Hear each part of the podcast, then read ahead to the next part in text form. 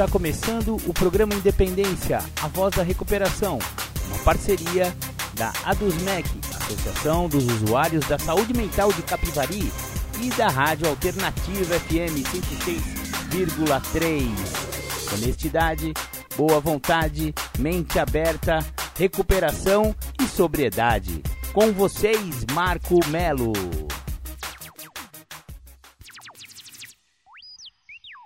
Marco Melo sou eu. Boa tarde a todos e a todas. Sejam muito bem-vindos e sejam muito bem-vindas ao programa Independência de hoje, dia 11 de setembro de 2022. Maravilha, maravilha. Hoje o programa Independência vai falar de vários assuntos a respeito de recuperação, etapas da recuperação, prevenção de recaída. O programa de hoje foi intitulado Sutilezas da Dependência Química. Mas primeiro vamos ouvir aquela do The Flanders e puxar a orelhinha daquele alcoólico que acha que não é alcoólico porque ele tem um carrão bonito. Maravilha, maravilha. Com vocês, The Flanders. Um dia perfeito. Você está ouvindo o programa Independência, a voz da recuperação. Legal, voltamos com o programa Independência. Você ouviu The Flanders, um dia perfeito. Maravilha, eu passo essa música aí é, para aqueles que estão ouvindo ao vivo o programa Independência pela Rádio Alternativa FM 106,3 de Capivari. Exato, vocês que estão no programa Independência e ouvem o programa Independência através dos podcasts, infelizmente, as músicas comerciais eu não posso colocar no programa Independência via podcast porque tem direitos autorais, o pessoal reclama, tira do ar, então. É, o YouTube e todas essas plataformas acabam é, criando é, empecilhos para que a gente coloque as músicas.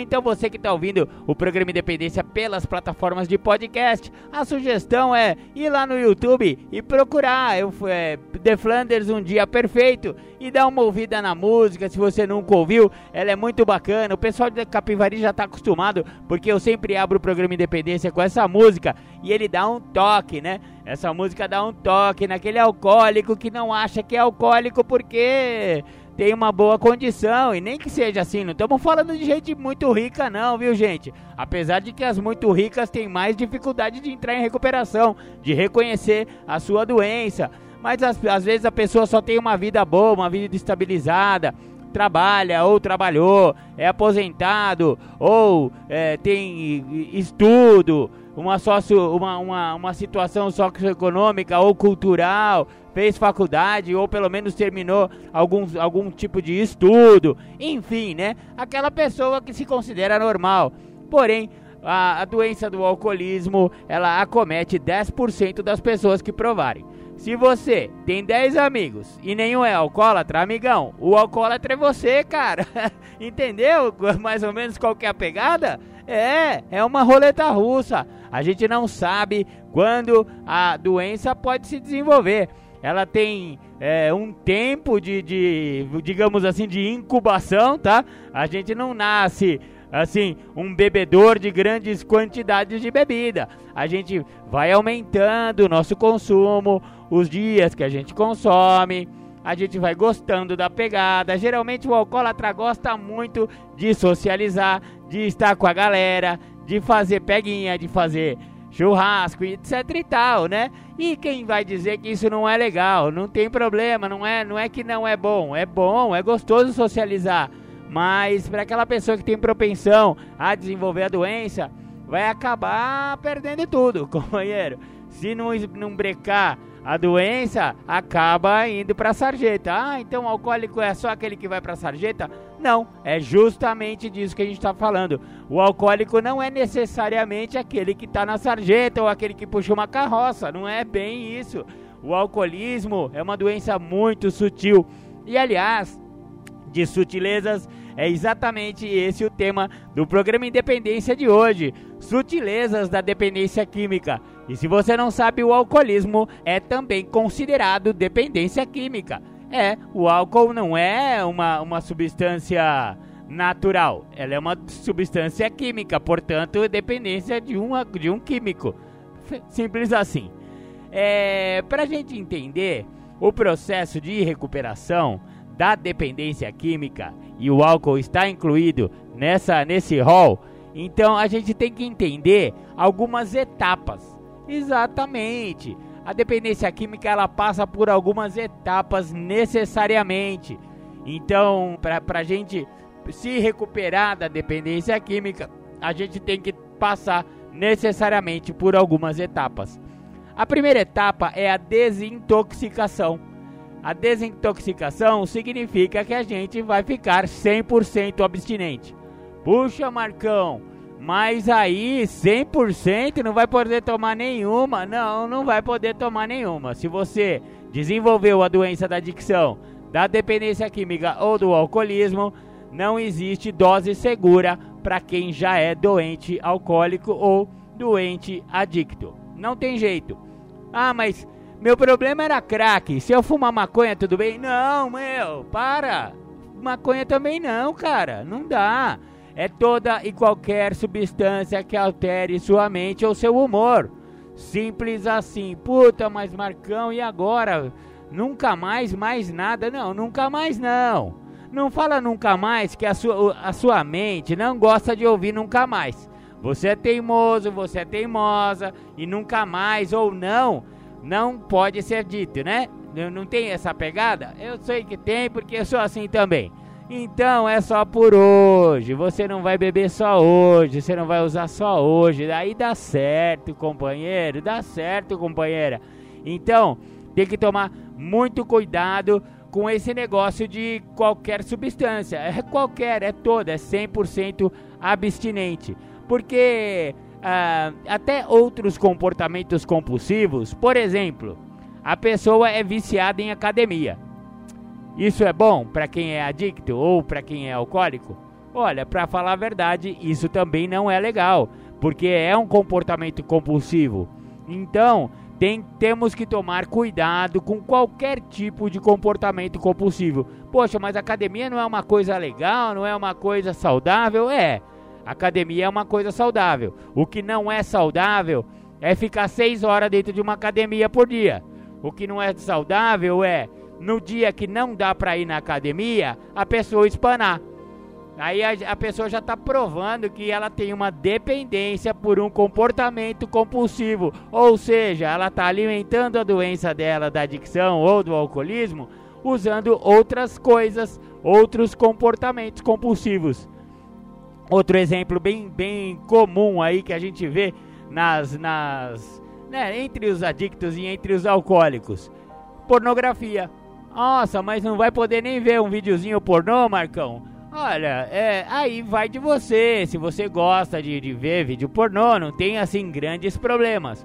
O problema é a compulsão, como eu falei, é o comportamento compulsivo. Então, se você tem aí, gosta de ver um negócio, tem um fetiche, de vez em quando você dá uma olhadinha tal, não vejo problema nisso. O problema é o cara ficar tem que ter aquele videozinho todo dia ou então várias vezes por dia, porque a masturbação também pode gerar um comportamento compulsivo. É, não é só que cresce pelo na, na palma da mão ou espinha na testa, não. O problema aqui é outro, o problema aqui é comportamento compulsivo em função da dependência química ou alcoólica, galera. Então, essa primeira etapa, desintoxicação, é bastante importante. Nossa, mas eu vou parar de uma vez com tudo? Olha, é, existem tratamentos que você vai parar de uma vez com tudo. Existem outros tratamentos que vão devagarzinho, você vai diminuindo e tal até chegar. Eu particularmente não acredito muito em redução de danos. Sinto muito, eu sei que os CAPs usam esse sistema, né? Porque eles não têm o controle sobre o uso do cara. Eles falam, meu, é melhor o cara reduzir do que ele morrer. Eu concordo com isso, não tenha dúvida. Também, uh, entre reduzir e morrer, o que, que eu vou preferir? Eu também não sou trouxa, mas, mano, não funciona direito esse negócio para quem desenvolveu a doença do adicção. Quem é já alcoólatra não dá para tomar uma pinguinha, é abstinência total. Nossa, mas é radical pra caramba, né, Marcão? É, Sinto muito, cara. Se você não fosse doente, você ia conseguir. Agora, por exemplo, eu parei de fumar. Eu tô há 7 anos, hoje é dia 11, 7 anos, 9 meses e 11 dias sem fumar cigarro. Olha só, foi uma grande vitória para mim. Eu parei de uma hora para outra? Não. Eu fiz um programa de ir reduzindo o cigarro durante 3 meses. Então, eu tinha que fazer um compromisso comigo mesmo. Em tal dia eu vou parar de fumar. Daqui a 3 meses, por exemplo. Pode ser três, pode ser dois. Três é, é, mais, é mais realista, tá, pessoal? Então eu falei, eu, tal dia eu vou parar de fumar. Já tá marcado lá. É bom você marcar um dia, porque o seu subconsciente já fica avisado. Então, todo o seu, o seu, a sua estrutura psíquica, psicológica, já vai se acostumando que até aquele dia você fuma, depois daquele dia você não fuma mais. E aí eu fui trabalhando com o meu vício em nicotina, meu vício em tabaco ao longo desses três meses. Eu fumava no meio da madrugada, galera. Eu, eu, sou, eu era aquele fumante veterado mesmo.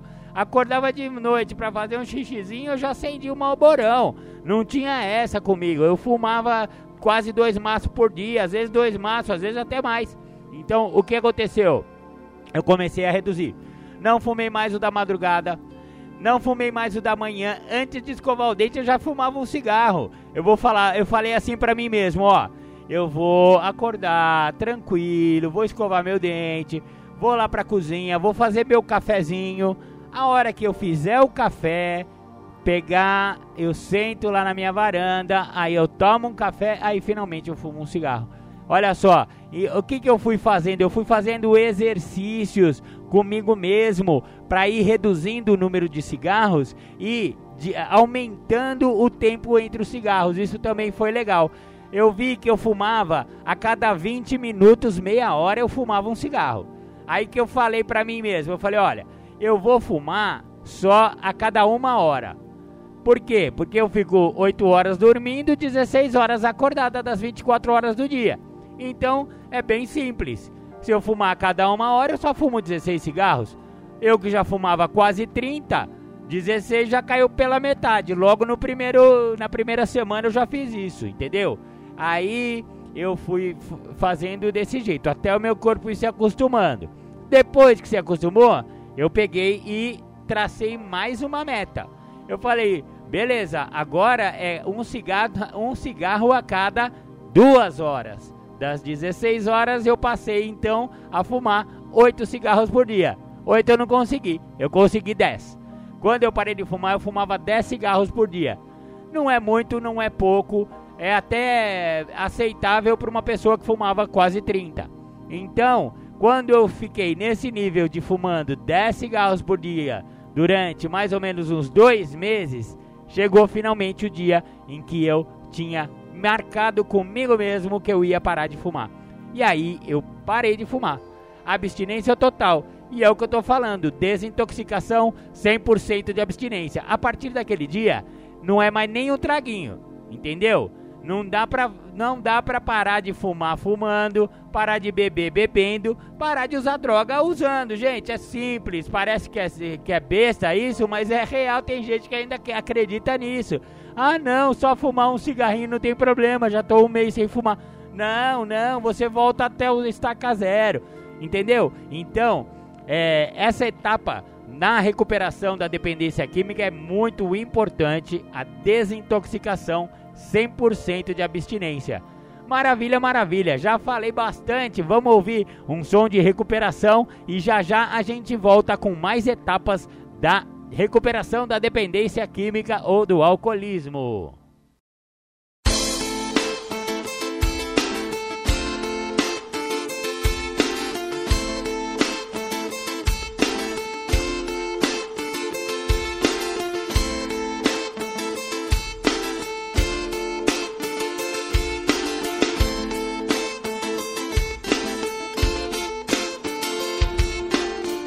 Sou a luz que brilha na escuridão. Não quero ser mais um no meio da multidão. Faço parte do exército do bem. Levamos a mensagem sem olhar a quem. Não tenho dúvida que sou um escolhido. Tantas insanidades já era pra eu ter morrido. Me arrependo dos meus erros e peço perdão. Confiando sempre em Deus, pois é de coração. Vou na humilde sem querer ser mais do que ninguém. Não carrego maldade pros meus irmãos, só quero bem. Vou caminhando na fé, estou iluminado. Hoje eu posso dizer que eu sou um ser abençoado.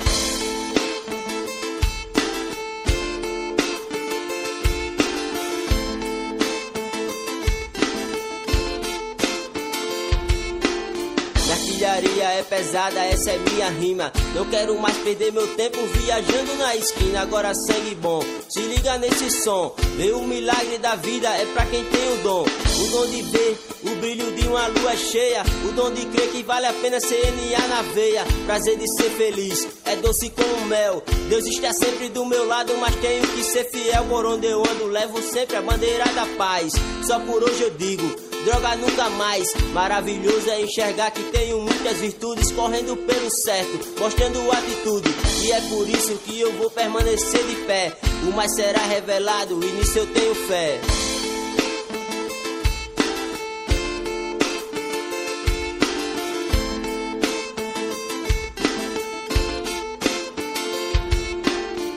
Peça a Deus que remova os meus defeitos, buscando a minha melhora.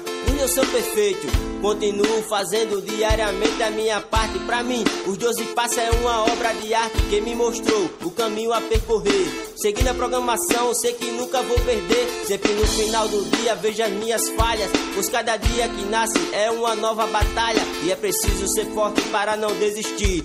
Na minha vida agora, só pensei construir. Nesse jogo da vida eu sou um campeão. Hoje eu tô limpo e vivo em recuperação. Essa parte agora que eu vou cantar é homenagem ao meu amigo Paulinho que fez a letra, mas já se foi, infelizmente. Mas a sua mensagem vai ficar para sempre, irmão. Tamo junto. Já cansei de sofrer, já cansei de perder. Hoje eu vivo limpo e faço a paz prevalecer. Vou levando a mensagem na maior satisfação. Buscando todo dia minha recuperação. E não tô sozinho nessa guerra, meu chegado. Junto comigo é uma pá de aliado, companheiros verdadeiros, trabalhando os 12 passos. Agradeço a minha família que ficou comigo lado a lado. Graças a Deus, né, velho? Hoje eu tô aqui. E quero dar de graça tudo aquilo que eu recebi. Recém-chegada é uma pessoa importante, me mostra que devo ir mais adiante. Na sala eu chego e os companheiros me abraçam. Não julgo quem sou, nem que eu fiz no meu passado. Passado é passado, não posso mais voltar atrás. Modifico o dia de hoje, mostro que sou capaz. Que sou capaz.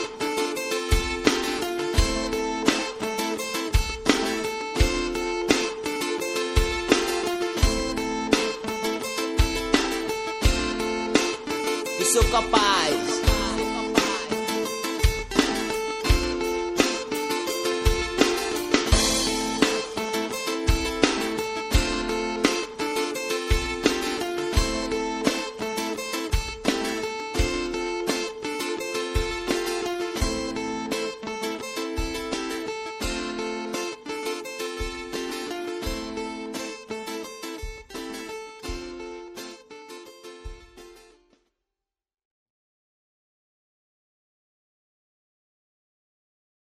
Muito legal, você ouviu aí o pessoal do NA de Narcóticos Anônimos do Nordeste mandando aí um rap muito arretado, muito legal. Adoro essa essa versão aí dessa música, bacana, bacana.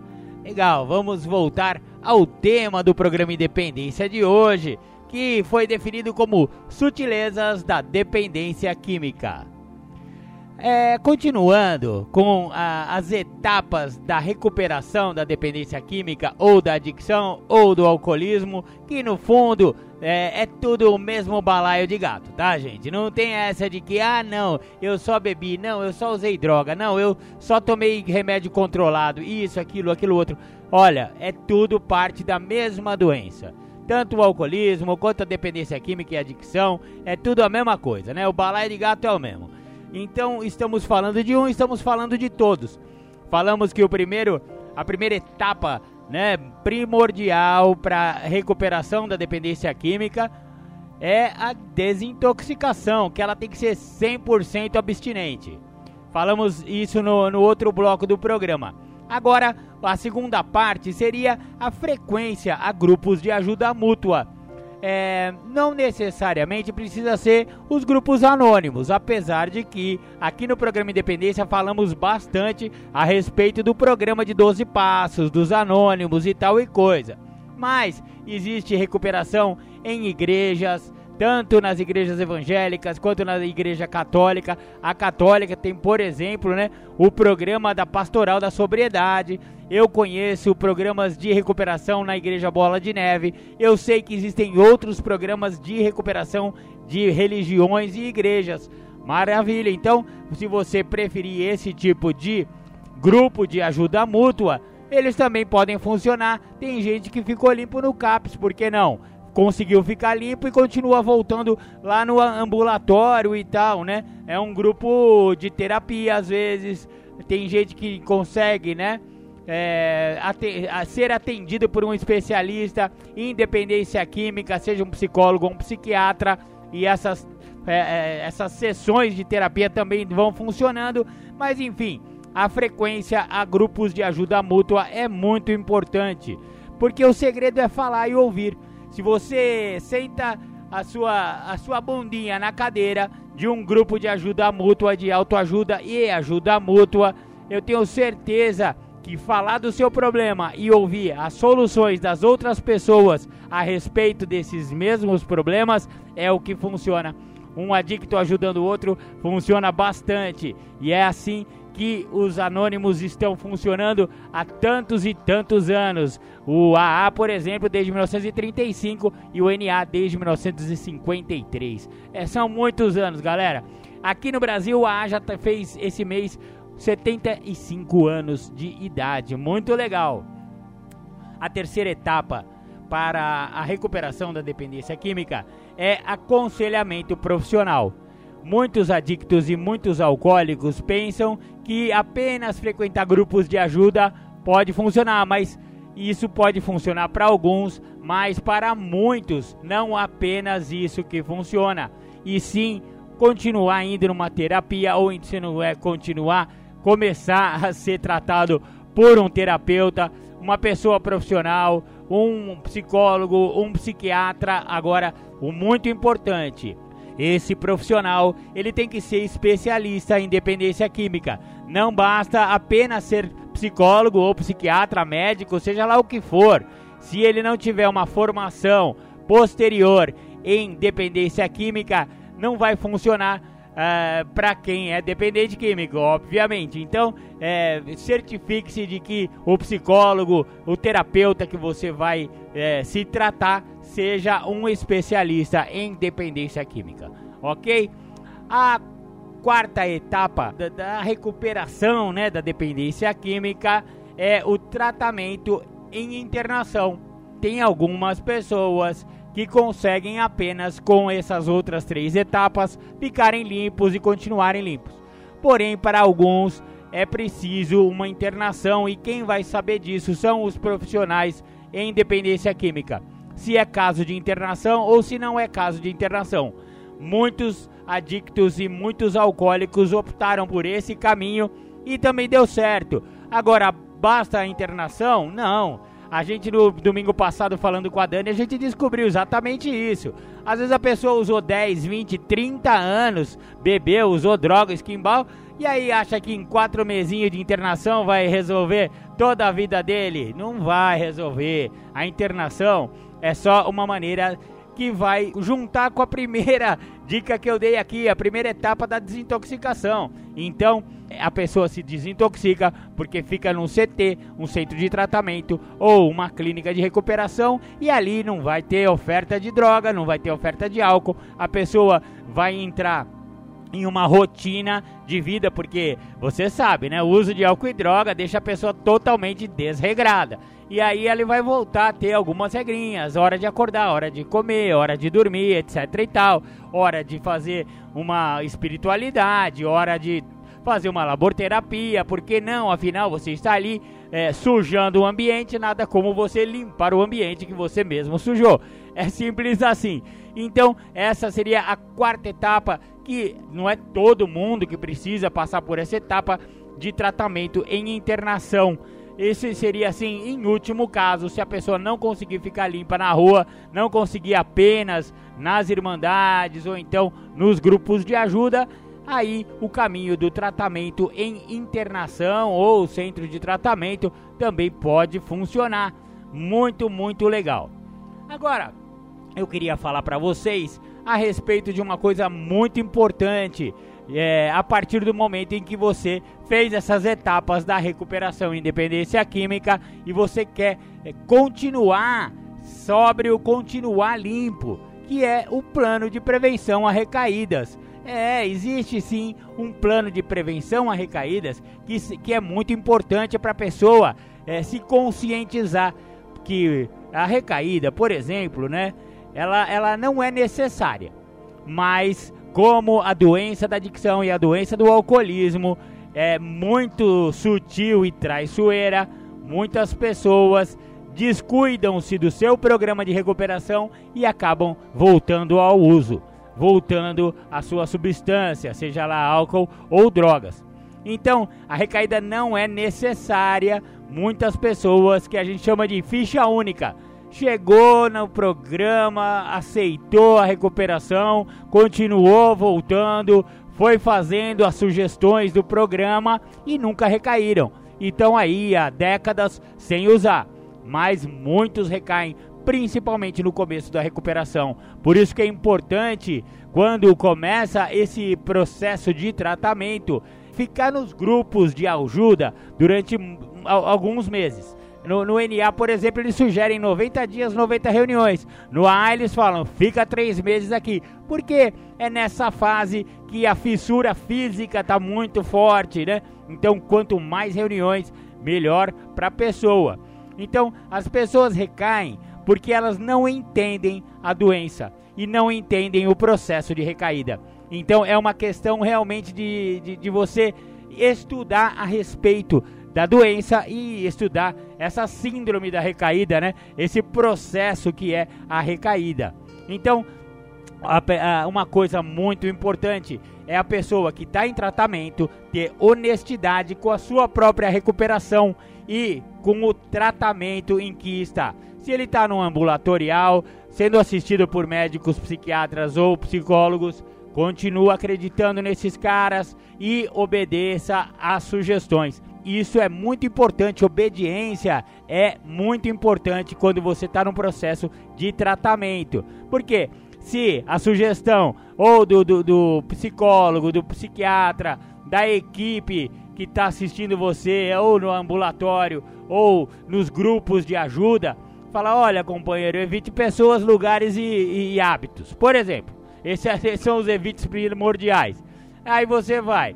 Quer parar de beber, continua frequentando boteco. Quer parar de usar droga, continua andando com a galera que usa droga. Você acha que isso aí vai dar certo? Ou você está em rota de colisão e vai bater a nave logo logo? Exatamente. Então, essa honestidade com o tratamento e com a sua recuperação é muito importante. Aí, a gente tem que entender que a recaída ela, ela é um processo, tá? E ah, não, o cara usou droga, ele recaiu. Não, não é porque ele usou ou bebeu que ele, que ele teve a recaída naquele momento. Pelo contrário, como é um processo, existe uma trajetória entre a recaída, que começa muito antes, e ela termina no uso. Aí é que tá, a hora que o cara usou, é que o processo de recaída se encerrou ali naquele uso. É, e o cara vai enfiar o pé na jaca e muitos deles não conseguem voltar e acabam morrendo, porque a gente sabe que a doença da adicção e a doença do alcoolismo são doenças fatais, são doenças mortais. Então, é importante a gente identificar esses sinais de recaída. Mas como que eu vou conseguir identificar os, os, os sinais da recaída? Olha, os programas dos 12 Passos dos Anônimos têm um recurso muito importante e primordial para justamente identificar estes sinais de recaída, que é o tal do décimo passo. Continuamos fazendo inventário pessoal e quando estávamos errados nós o admitíamos prontamente. Esse é o enunciado do décimo passo, mas ele é uma coisa bem simples. Chega no final do dia, você olha o seu dia, vê o que você fez de certo, vê o que você fez de errado, revê o seu dia. Você, você percebe alguns padrões, né? Repetições, os acertos e os erros. Nos acertos você se parabeniza e nos erros você tenta corrigir. Então, se eu tenho um padrão é, destrutivo que ele vai se repetindo, alguma hora eu vou perceber, porque toda noite eu tô lá com canetinha e com um caderninho revendo o meu dia. Querido diário, não é exatamente um querido diário, mas pode ser mais ou menos como se fosse um diário. O que, que eu fiz hoje? O que, que, eu, o que, que eu fiz de certo? Eu machuquei alguém? Eu detonei com algum relacionamento é, interpessoal, afetivo, familiar, profissional, sabe? É, é, é, rever, rever o dia é o principal recurso para a gente identificar os sinais da recaída. Maravilha, maravilha. Vamos ouvir mais um som? Daqui a pouco a gente volta com outros tópicos do plano de prevenção à recaída. Até já!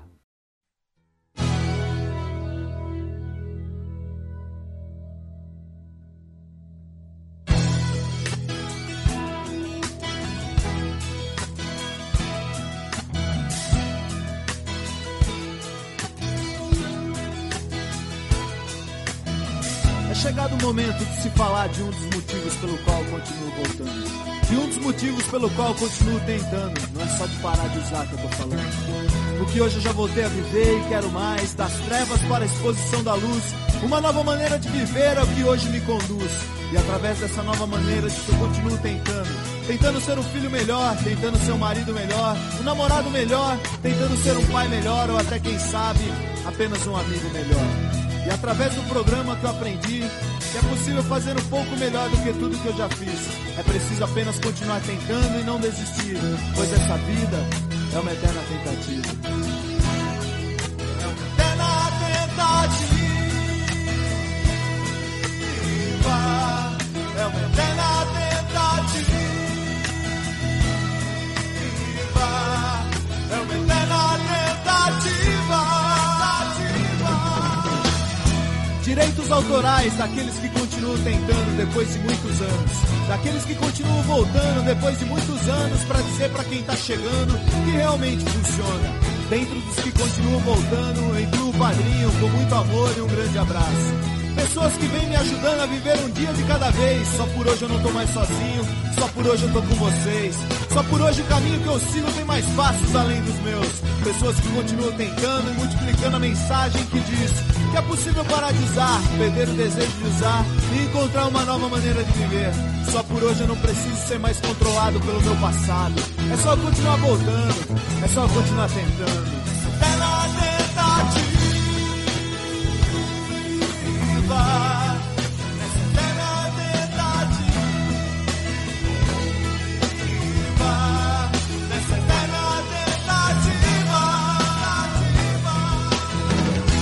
Hoje eu me sinto parte de algo, algo muito maior, mágico, grandioso. Uma força que uniu homens e mulheres com passados destruídos para uma virada milagrosa e um presente glorioso. Só por hoje eu faço parte de uma irmandade que salva vidas, que transforma histórias, que leva mensagem que a mensagem multiplica. Só por hoje eu encontrei pessoas iguais a mim, pessoas que viveram o que eu vivi e pela força da mensagem deles eu não morri. Só por hoje eu faço parte de algo simples, mas grandioso.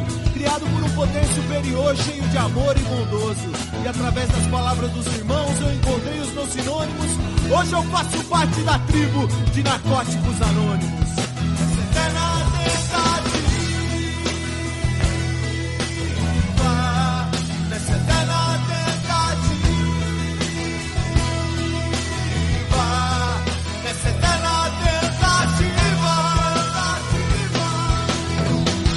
Hoje eu encontrei as pessoas que faltavam em minha vida.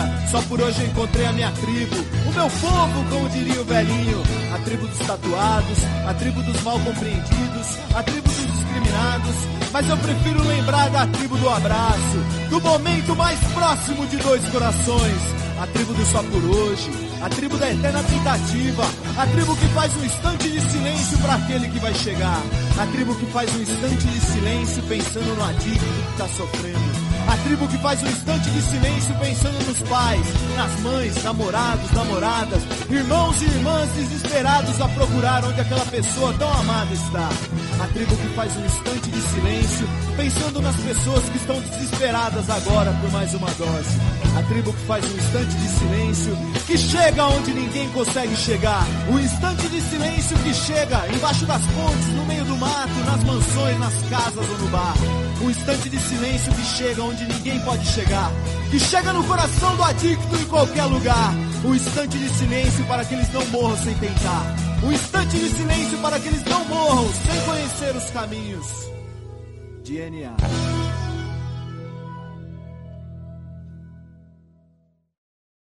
Legal, você ouviu aí a galera de Narcóticos Anônimos, Tribo de NA, nessa eterna tentativa. Muito bacana essa música, eu vivo to tocando ela aqui para vocês porque eu acho que ela tem a essência da Irmandade de Narcóticos Anônimos. Se você acha que tem problemas com drogas, que tal ir a uma sala, a um grupo de NA? Na sua cidade, com certeza vai ter um. Se não tiver, numa cidade próxima, com certeza vai ter. Maravilha, maravilha. Vamos voltar então ao tema do programa Independência de hoje: sutilezas da dependência química. Legal, a gente estava falando do plano de prevenção à recaída, que são é, vários tópicos que a gente vai percebendo sinais de que eu estou em rota de colisão. Então, o padrão, a repetição, e aí, no décimo passo, que é o principal recurso para eu identificar isso. Só que tem um recurso muito bom também, que é o pedido de ajuda do apadrinhamento. Ô Marcão, mas que negócio é esse de apadrinhamento? Apadrinhamento é quando você participa de um grupo anônimo, você vai encontrar um padrinho. Se você for mulher, é melhor você encontrar uma madrinha. Porque ela já está no programa, ela já vem trabalhando esses passos e ela vai ser a sua pessoa de confiança, a pessoa onde você vai confidenciar as coisas, as suas dificuldades, o que você está passando, como foi seu dia, o que está difícil para você, reclamar e também ouvir as sugestões, porque é justamente essa essa via de mão dupla que o apadrinhamento coroa a recuperação da pessoa. Então, o tratamento e o plano de prevenção à recaída também abrange a existência de um padrinho. Pode ser também uma pessoa de confiança que entende o seu processo de recuperação. Ah, Marcão, então pode ser alguém que não seja da Irmandade? Olha, se você tiver num programa de tratamento de 12 passos, estiver frequentando uma sala, é sugerido, é melhor que seja um membro dessa mesma Irmandade, que você vai escolher lá numa sala por identificação, por é, admiração e tal. Agora, se você tiver em outro tipo de programa de tratamento, seja ele ambulatorial, seja ele psiquiátrico, psicológico, é importante que a pessoa que você vai confidenciar, ele conheça o seu processo, tanto no, na época do uso, né, quanto agora com o seu, a sua intenção de ficar limpo, a intenção de ficar sóbrio. Então, que essa pessoa de confiança, ela saiba o que, que você está fazendo, para que, que você está aqui, da onde você veio, etc e tal. Então, mesmo que não for uma pessoa das Irmandades e você tiver um outro processo de, de recuperação, por exemplo, se for numa igreja, que seja uma pessoa que está no seu grupo de ajuda da igreja. Não sei se o pastor vai estar lá nessa nessa nesse grupo, eu não sei exatamente como funciona, mas alguém que saiba dessa sua caminhada em busca da sobriedade e da recuperação.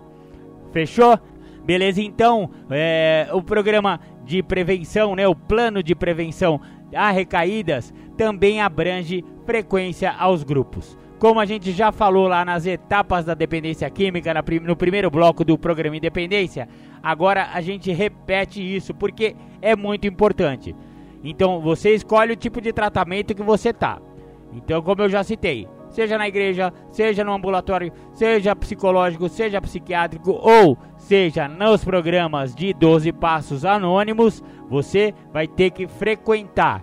Você não pode parar, por quê? Porque a sua doença, meu amigo, minha amiga, é incurável. Uma doença incurável precisa de tratamento constante. Se você tem outra doença incurável, por exemplo, diabetes, você vai ter que ficar fazendo tratamento pro resto da vida? Sim, senhora. Sim, senhor. Então é a mesma coisa. Adicção e alcoolismo são doenças incuráveis e progressivas e fatais e crônicas. Ou seja, tratamento é obrigatório. Ou então, se você preferir, volta lá pro boteco e vai morrer. Porque é uma doença fatal, entendeu? Então, a frequência ao grupo é muito importante. Então, obediência e frequência ao grupo, apadrinhamento e o principal recurso é o décimo passo. Maravilha. Aí, temos que fechar aqui com uma coisa muito importante, que são as crenças equivocadas. O que, que seriam as crenças equivocadas, Marco Mello? Olha, é, as pessoas vão falando de orelhada e um fala uma coisa, outro fala outra coisa. Aí a vovó fala uma coisa, ela não tem a mínima noção sobre dependência. Ah, e fala até, não, não isso daí é vício. O outro fala, mano, tem tanta abobrinha que a gente ouve por aí a respeito de dependência química que é melhor você se informar é, com pessoas que realmente entendam do problema. Então, vamos tomar muito cuidado com as crenças equivocadas. A primeira crença equivocada que a maioria dos adictos pode passar é achar que a recuperação é apenas a abstinência das drogas. Ué, mas Marcão, não é para parar de usar? É exatamente, é para parar de usar. Só que recuperação é muito mais do que parar de usar. Porque só parar de usar, geralmente o cara volta a usar. É, tenta aí, sem, sem nenhum tipo de programa de tratamento, tenta simplesmente na macheza, na força de vontade parar de usar. O cara para um tempo e volta. Eu vejo muitos casos aí de o cara tem, o cara tem uma personalidade forte, ele tem muita opinião e tal, não, eu vou parar. E aí pode ficar, tá, eu conheço pessoas que até ficaram seis meses, um ano sem beber, sem usar, só na, na opinião, mas chega uma hora que a vontade relaxa e a pessoa volta pro botequinho e acaba voltando pra biqueirinha e acaba voltando do jeito que estava antes. Portanto, é muito importante a gente entender essas crenças equivocadas. Recuperação é muito mais do que apenas parar de usar, é muito mais do que apenas abstinência. Então, essa é uma crença equivocada. A segunda crença equivocada que eu vou falar aqui é sobre a recaída é voltar ao uso. Foi o que eu acabei de falar lá, né, meu? Você voltou ao uso é o resultado final de um processo. Então não é que, ah, usei recaí. Não. Você veio recaindo em comportamento, um conjunto de comportamentos, um processo que termina no uso. Então é outra crença equivocada. A recaída é apenas voltar ao uso, não é. Recaída é um conjunto de atitudes, um conjunto de comportamentos que eu vou tomando durante um certo tempo e a culmina em uso de álcool ou droga ok? Essa é mais uma crença equivocada e uma crença limitante. É, outra crença equivocada é: eu preciso sofrer para entrar em recuperação? Tem muita gente que acha que, ai meu Deus, meus amigos, ai meu Deus, meu churrasco, ai meu Deus, eu gosto tanto de fumar maconha. Mano, para! Não é sofrer, é pelo contrário, entrar em recuperação é voltar a ter paz, é voltar a ser feliz, eu não tô falando que quem usa droga não tá feliz. Tem muita gente que talvez não tenha doença. Eu não quero nem entrar no mérito das pessoas que usam e sabem usar e conseguem usar. Porque aí eu tenho uma crença muito pessoal que eu acho que todo mundo que tá usando é meio maluquinho mesmo. Mas isso aí é o que eu penso. O que os especialistas em dependência química dizem é que ah, é, não é necessário sofrer para você entrar em recuperação é o contrário disso. Então, recuperação é a arte de ser feliz. Exatamente. Porque o cara que ficou muito tempo no uso, ele acaba, mano, se humilhando, ele acaba tendo problemas. A galera não quer mal o cara, o cara é um mala. Vamos falar a verdade, o cara já, já passou do limite, ele já virou um mala. E aí, isso que é sofrer é, é, é usar sem querer estar tá usando é ir pro boteco só porque você está acostumado a ir pro boteco, virou uma coisa mecânica. Isso é não é liberdade. Então a falta de liberdade é sofrimento. E você retomar a liberdade ao ficar limpo, ao ficar sóbrio, ao entrar em recuperação, você, o contrário, você não é um sofredor. Então, recuperação não tem nada a ver com sofrimento, pelo contrário, recuperação é alegria. Essa é uma crença limitante, uma crença equivocada que precisa ser quebrada. Então é, é preciso entender o processo. Isso é muito importante. O processo da recuperação, ela, ele, ele tem algumas diretrizes que podem ser estudadas e existem repetições que acontecem à maioria das pessoas. Existem muitos livros, uma gama enorme de material na internet, nos sites, no YouTube. Muitos livros foram escritos, então quanto mais informação e o programa Independência, é lógico, né? Tenho que fazer minha propaganda. Aqui também na, no, nos episódios do programa Independência, esse é o de número 158, 158 episódios, já temos lá no YouTube, marco.melo.1969, Marco Melo 1969 no YouTube é o, é o link do meu canal, onde você vai ter muita informação a respeito de dependência química. Mas não é só no programa Independência, tem o Para Entender Dependência Química, tem é, sites oficiais da ABAD, da Uniad, tem os próprios sites oficiais do governo que falam bastante sobre dependência química, enfim, é preciso entender todo esse processo. Quanto mais informação, melhor você fica e melhor vai ser a qualidade da sua recuperação. Um outro, uma outra crença equivocada é achar que os grupos ou os tratamentos não funcionam. Olha como eu ouço essas pessoas falando, viu? Ela, ó oh, Marcão, eu já estive lá no NNA e não funcionou pra mim. Ó oh, Marcão, eu fui no AA e não consegui parar de beber. Mano, primeira coisa, você fez o sugerido? Os companheiros falaram, 90 dias, 90 reuniões. Você fez isso? Você foi 90 dias, 90 reuniões ou você assistiu duas reuniões e voltou para o boteco? Ah, vamos, vamos falar sério? Então, a primeira coisa que tem que quebrar é esse paradigma de achar que os tratamentos ou os grupos não funcionam. Eles funcionam para todo mundo que tenha um mínimo de honestidade e um mínimo de boa vontade e um mínimo de mente aberta para estar naquele, naquele tratamento. Então, funciona, funciona para milhões de pessoas no mundo inteiro. Então, se não funcionou para você, companheiro ou companheira, reveja como você está encarando o seu programa de recuperação. E também os tratamentos com psicólogos, psiquiatras, no CAPES e outros tratamentos, por exemplo, nas igrejas, também funcionam, só que tem que ser obediente, que é o que eu já falei ali atrás. Então, Vamos tirar essa crença equivocada que os grupos ou os tratamentos não funcionam. E a última crença equivocada que eu vou falar a respeito é que, ah, será que todo tratamento ou este tratamento que eu escolhi é 100% eficiente, 100% eficaz para evitar a recaída? Olha, é outra crença equivocada. Nenhum tratamento é 100%. Para o tratamento ser 100% é, eficaz, você tem que se dedicar 100% a esse tratamento. Você tem que obedecer 100% de, do, do que é sugerido nesse tratamento. Então, quem que tem que ser 100%? É o tratamento ou é você? Simples assim. Você tem que ser 100% para esse tratamento para que ele seja 100% eficaz. Então, é, nenhum tratamento é 100% eficaz se a pessoa não quiser.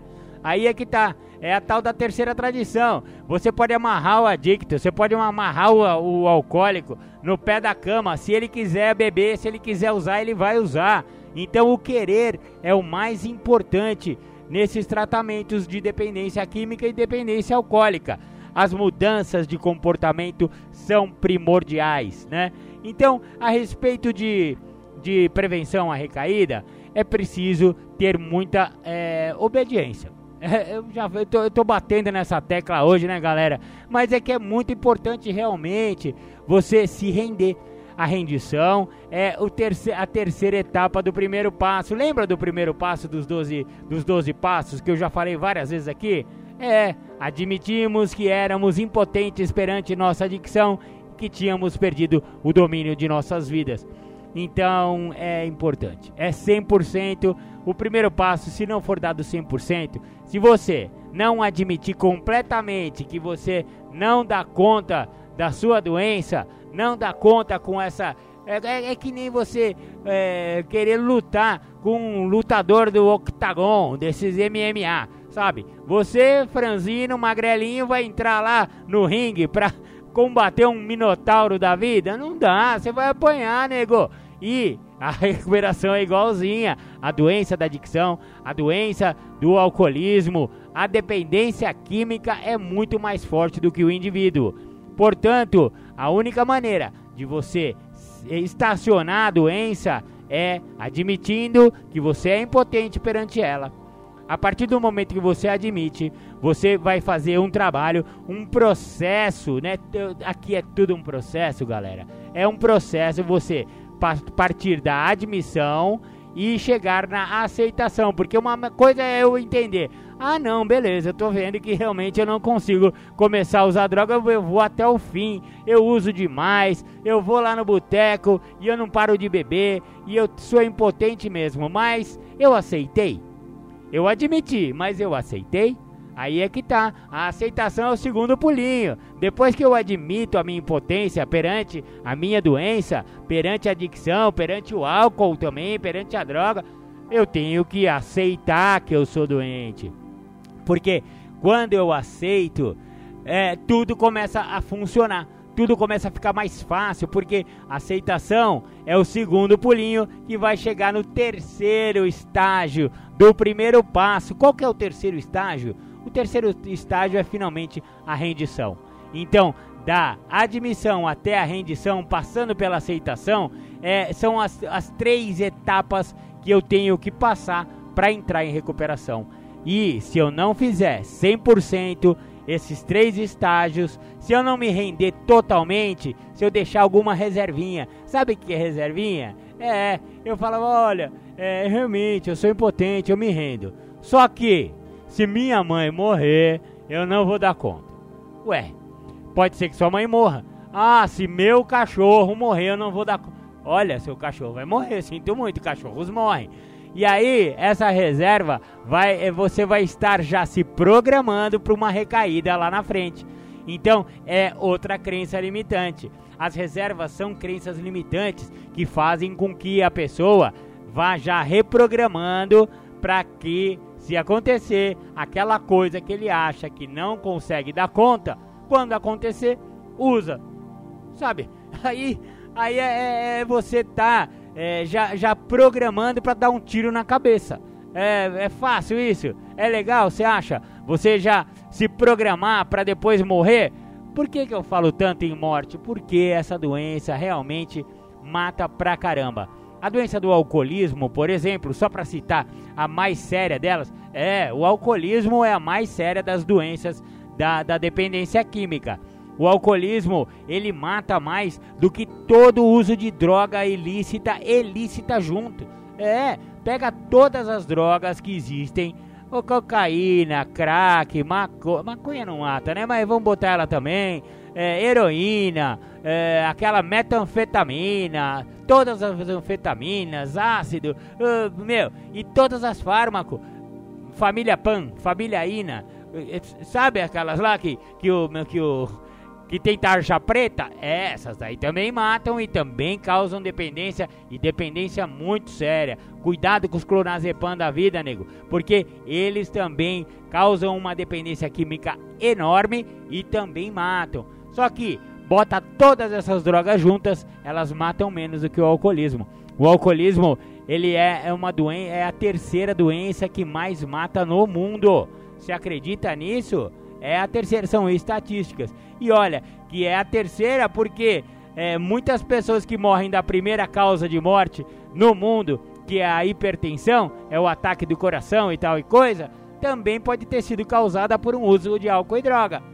Porque o álcool e a droga enfraquecem o coração, aumentam a pressão arterial e a pessoa que também está eh, no vício, está numa dependência de álcool ou drogas, ele também vive uma vida desregrada, não cuida da saúde, não se alimenta legal, só quer saber de bebida e só quer saber de droga. Ou seja, o alcoolismo e a adicção também participam da primeira causa de morte, que é a hipertensão, o ataque cardíaco e tal.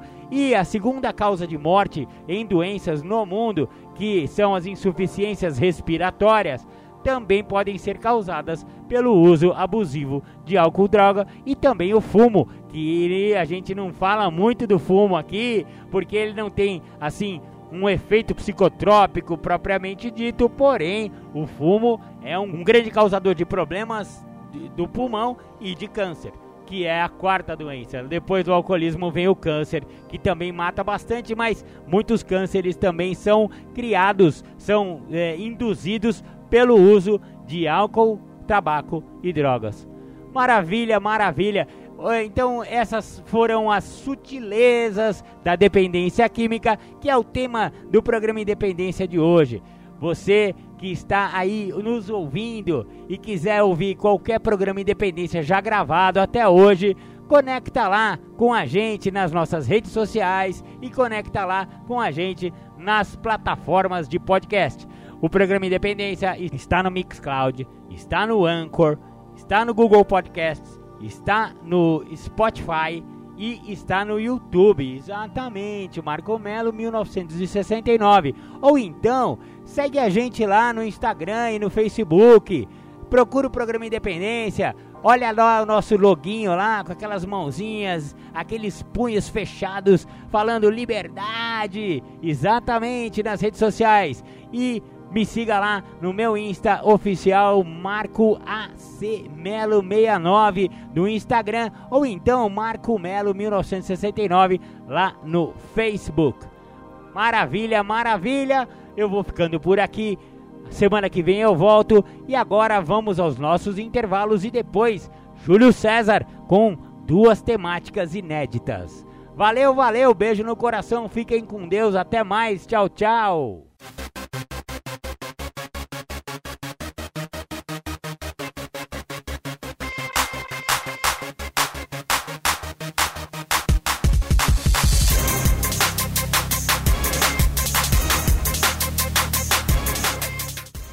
Voltamos a apresentar programa Independência, a voz da recuperação.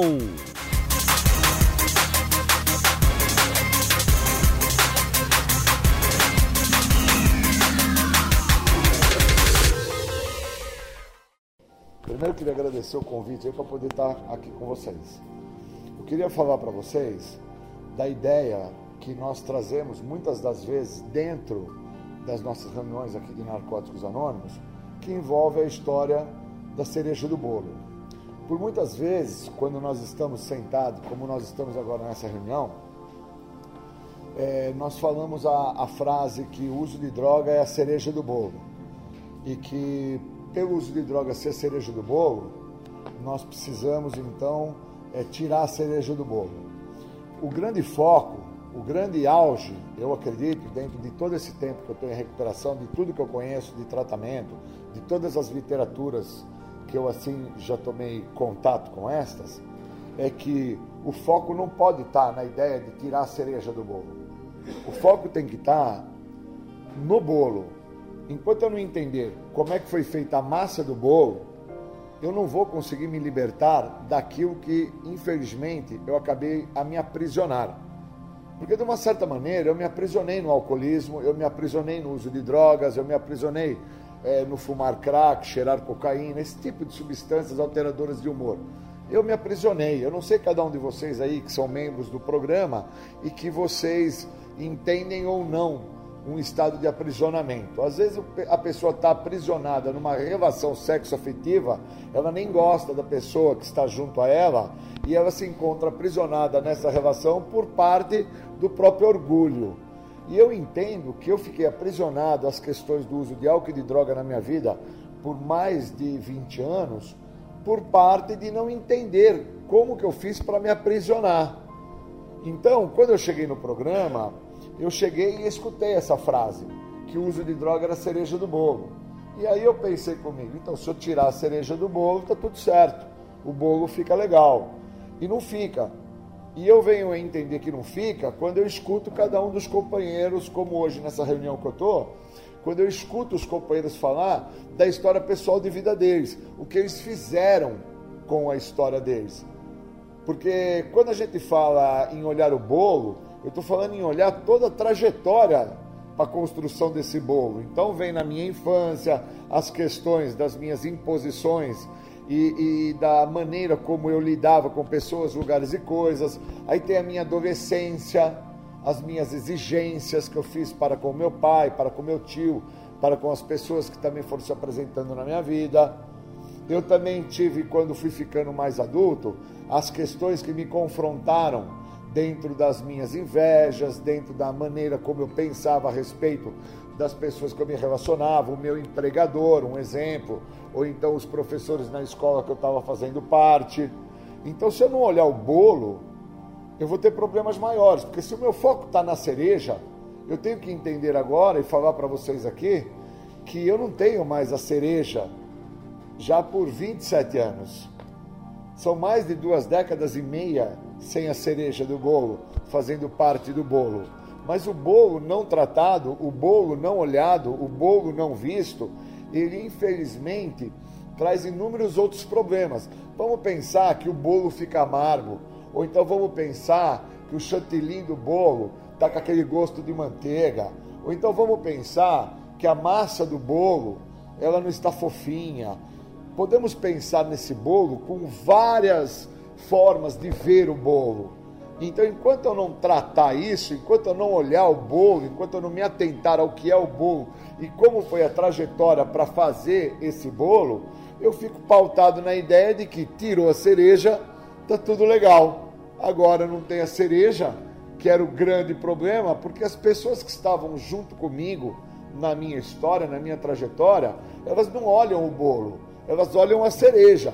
Então, muitas das pessoas sempre trouxeram a seguinte fala: ele é desta maneira por causa que ele usa droga. Ele é desse jeito por causa que ele bebe. É por isso que esse cara faz essas coisas.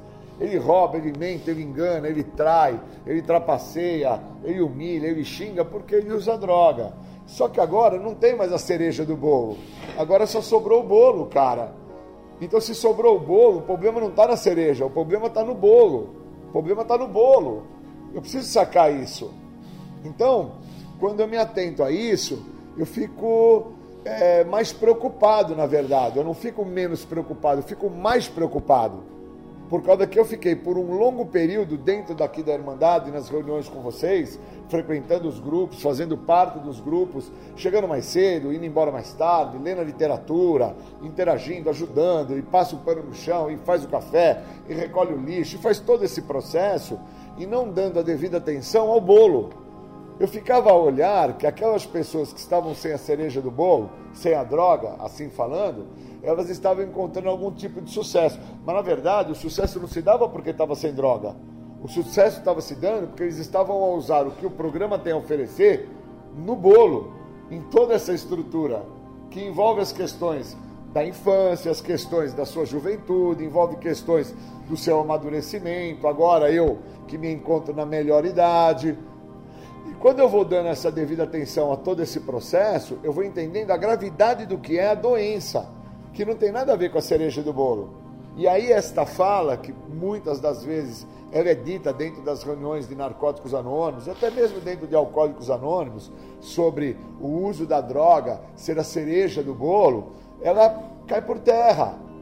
E eu acho bacana que caiu por terra na minha recuperação. Porque aí eu parei com esse negócio de ficar falando que tudo que eu acabei por fazer foi por causa da droga, que eu roubei por causa da droga, que eu xinguei por causa da droga, que eu briguei por causa da droga, que eu fui preso por causa da droga, que eu bati o carro porque eu estava bêbado. Eu paro de transferir as responsabilidades que me cabem para a droga e começo a assumir as responsabilidades e trazer para mim o que me cabe. Isso é muito importante. E aí eu estou dentro do grupo anônimo, sentado aqui com vocês, e começo a entender a importância que tem de eu estar aqui e de não ficar a acreditar que agora que saiu a tal da cereja do bolo, tá tudo legal. Agora tá muito mal. Eu agora posso falar para vocês que eu estou numa situação muito difícil, porque tirou a droga, cara. E aí sobrou tudo aquilo que de certa maneira eu não colhei. E agora eu entendo que eu passo a olhar como é que foi a minha trajetória com a minha mãe, com meu pai, eu passo a olhar como é que foi a minha trajetória com as mulheres que eu acabei por me relacionar sexo afetivamente. Eu passo a olhar como é que foi os empregos que eu conquistei, os locais que eu arrumei serviço. Como é que foi? Eu cheguei nesse local e eu almejava o quê? Um trabalho ou eu almejava receber no dia 5 e no dia 20 aquele dinheiro, porque aquele dinheiro já estava vinculado, amarrado, já estava ali na minha mente, já pré-determinado que ao receber esse dinheiro eu ia fazer tal coisa.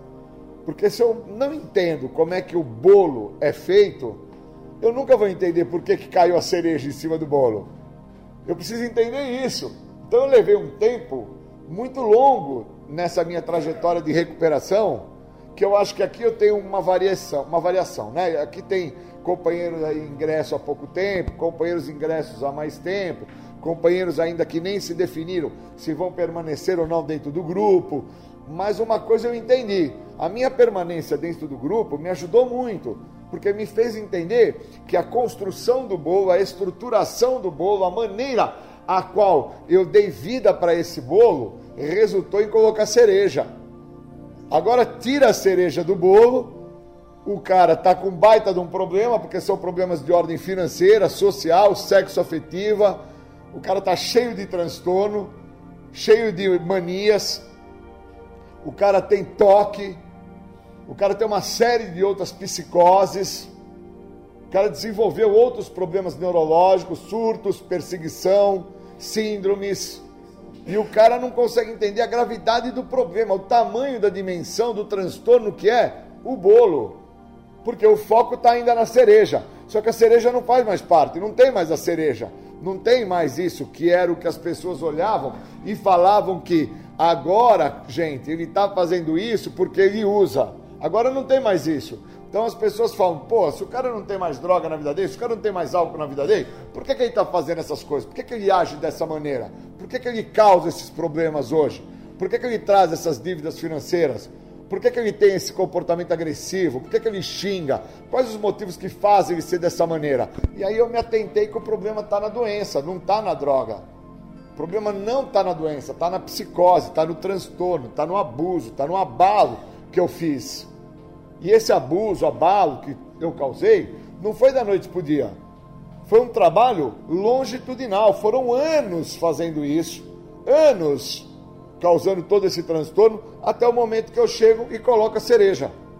A hora que eu pus a cereja, todo mundo que estava em volta de mim começa a olhar a cereja, que é a droga, ou o álcool, ou qualquer tipo de substância psicoativa alteradora de humor, e começa a retratar a seguinte fala: ele é dessa maneira por causa que ele usa droga. Se ele não usasse droga, ele era melhor. E a verdade é outra. Eu já não era legal, eu já não era um cara que participava, eu já não era um cara que interagia, eu já não era um cara que produzia. Eu era um cara limitado, eu já tinha problemas. E os meus problemas eram diversos. Era problemas financeiros, era problemas sociais, era problemas de relacionamento. Eu tinha uma diversidade de transtornos. Mas eu não olhava isso. E aí, quando eu coloquei a cereja do bolo, quando eu coloquei a droga, quando eu coloquei o álcool nesse bolo, aí é que eu não ia olhar mesmo isso e também não ia dar vazão para as pessoas olharem. Então, muitas vezes eu estou dentro do grupo anônimo, que nem nesse momento que vocês me chamaram para falar para vocês, e acabo não estando apto a olhar o que está me acontecendo, porque não tem a droga, já são mais de duas décadas e meia sem droga, não tem o tal da cereja, mas tem a, o bolo, tem a doença, tem o problema, tem o transtorno. E é isso que eu preciso olhar, é isso que eu preciso me atentar. E eu só vou me atentar a isso através do programa, através dos passos, através da minha partilha, através da minha interação com o grupo, da minha participação com os companheiros, através da leitura que eu tenho para poder fazer, através dos livros, do programa. Então, se eu deixo passar isso, se eu não me atento a isso, se eu não olho isso, eu tenho problemas muito maiores porque o tempo vai se passar, eu vou envelhecer, eu vou de uma certa forma é, amadurecer cronologicamente, que é a parte física, mas a minha parte emocional eu não evoluo. Então, esse déficit de fundo emocional, esse desequilíbrio, essa imaturidade emocional que eu trago, não me deixa entender que o problema nunca teve na cereja do bolo. O problema é o bolo. O problema é a, a, a receita do bolo. Como que foi feito esse bolo?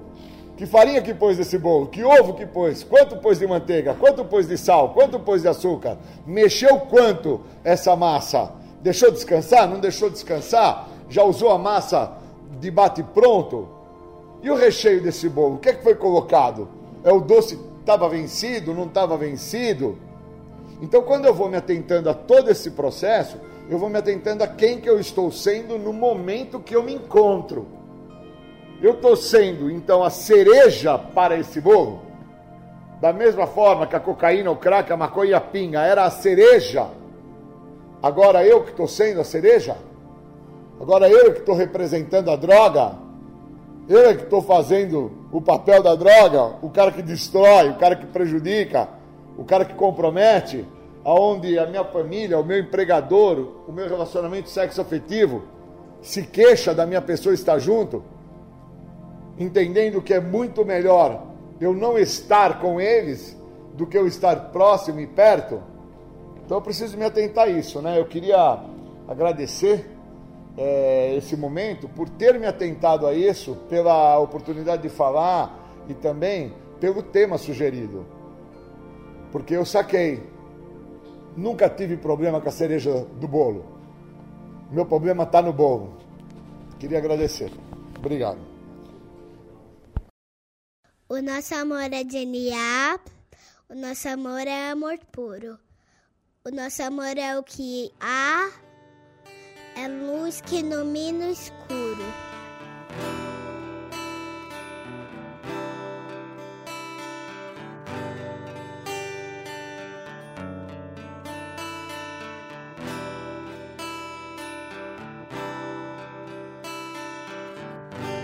Acreditamos num Deus que promove um processo de luz onde acontecem os resgates das vidas.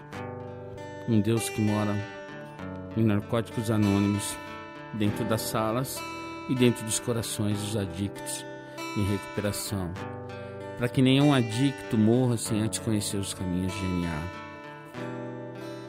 Esse Deus ele tem mensageiros que levam essa mensagem de uma maneira amorosa porque esse Deus, o nosso Deus, o Deus de NA, é só amor. O nosso amor. O nosso amor é de NA, o nosso amor é amor puro. O nosso amor é o que há, é luz que ilumina o escuro. O nosso amor veio dos guetos, viadutos, bares e favelas. O nosso amor é azul e branco, dos becos. O nosso amor é do Deus da aquarela. O nosso amor é de louco, é de valente, é de música cantada por vozes de beleza, é de Armando, Murilo, é da gente. O nosso amor é de proceder com certeza. O nosso amor tem rebolo, tantã e tamborim. O nosso amor tem batuque de coração. É, o nosso amor não tem fim. O nosso amor tem ganzá, pandeiro e muita emoção. O nosso amor é de alma sofrida. O nosso amor é do primeiro mentor. É de criatura não esquecida. É amor de sangue, de luta e de calor. O nosso amor não tem nome. É de Ronaldo, Rodrigo ou Roseli. Nosso amor já passou fome. É amor que não se vê por aqui. O nosso amor é de resgate e ajuda. É amor de mil amores. Amor que tudo muda virtudes no lugar das dores. É amor de bicho solto e de cicatriz. Amor que se conversa com o olhar. É lágrima seca de mãe feliz. É consciência e capacidade de amar. É amor que dança na pauta. Amor que sonha acordado. É de cada um que faz falta. Amor de prazer, caridade e pecado. É prece do silêncio no peito. É pintura na cara do louco amor decente de respeito. É, nosso amor não é pouco. É amor só por hoje. Amor guerreiro. É briga boa para bom brigador. uma dádiva do amor primeiro. A experiência de vida é amor. O nosso amor é brilho não esquecido. O nosso amor nasceu sem partida. O nosso amor é amor querido, é amor genial, amor de vida.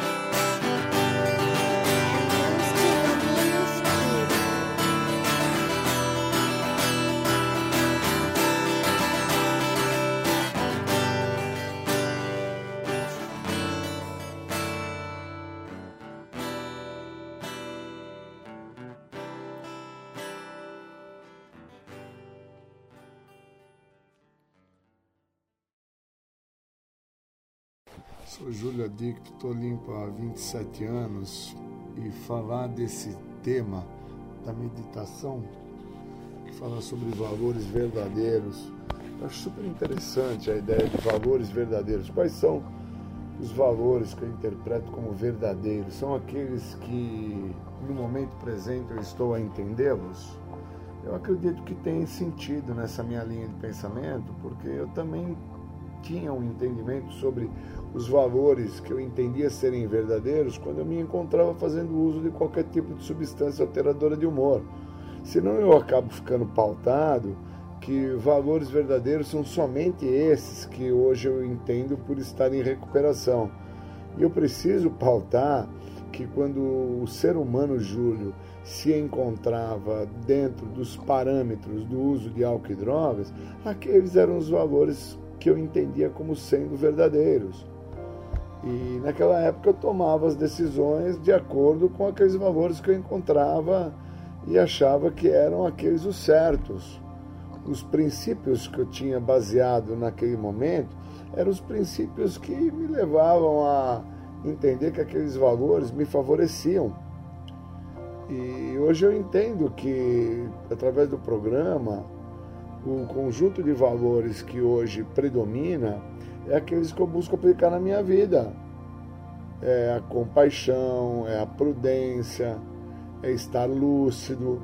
O valor do estado de lucidez é muito maior né, do que qualquer interpretação de querer chegar no grupo ou aonde seja a falar de que aquilo que eu fiz foi um ato de insanidade. Para mim é muito claro que a a ideia de se expressar, eu fui insano, é uma forma de justificar, de racionalizar, de transferir uma responsabilidade que me cabe para que eu não tenha que lidar com aquilo que é meu, que são as ações que eu tomo, as ações que eu assim as faço e as respostas das mesmas me comprometem. E aí eu trago a ideia desse valor chamado insanidade, que é uma expressão de uma palavra a qual eu dou um determinado valor para não assumir a responsabilidade que me cabe.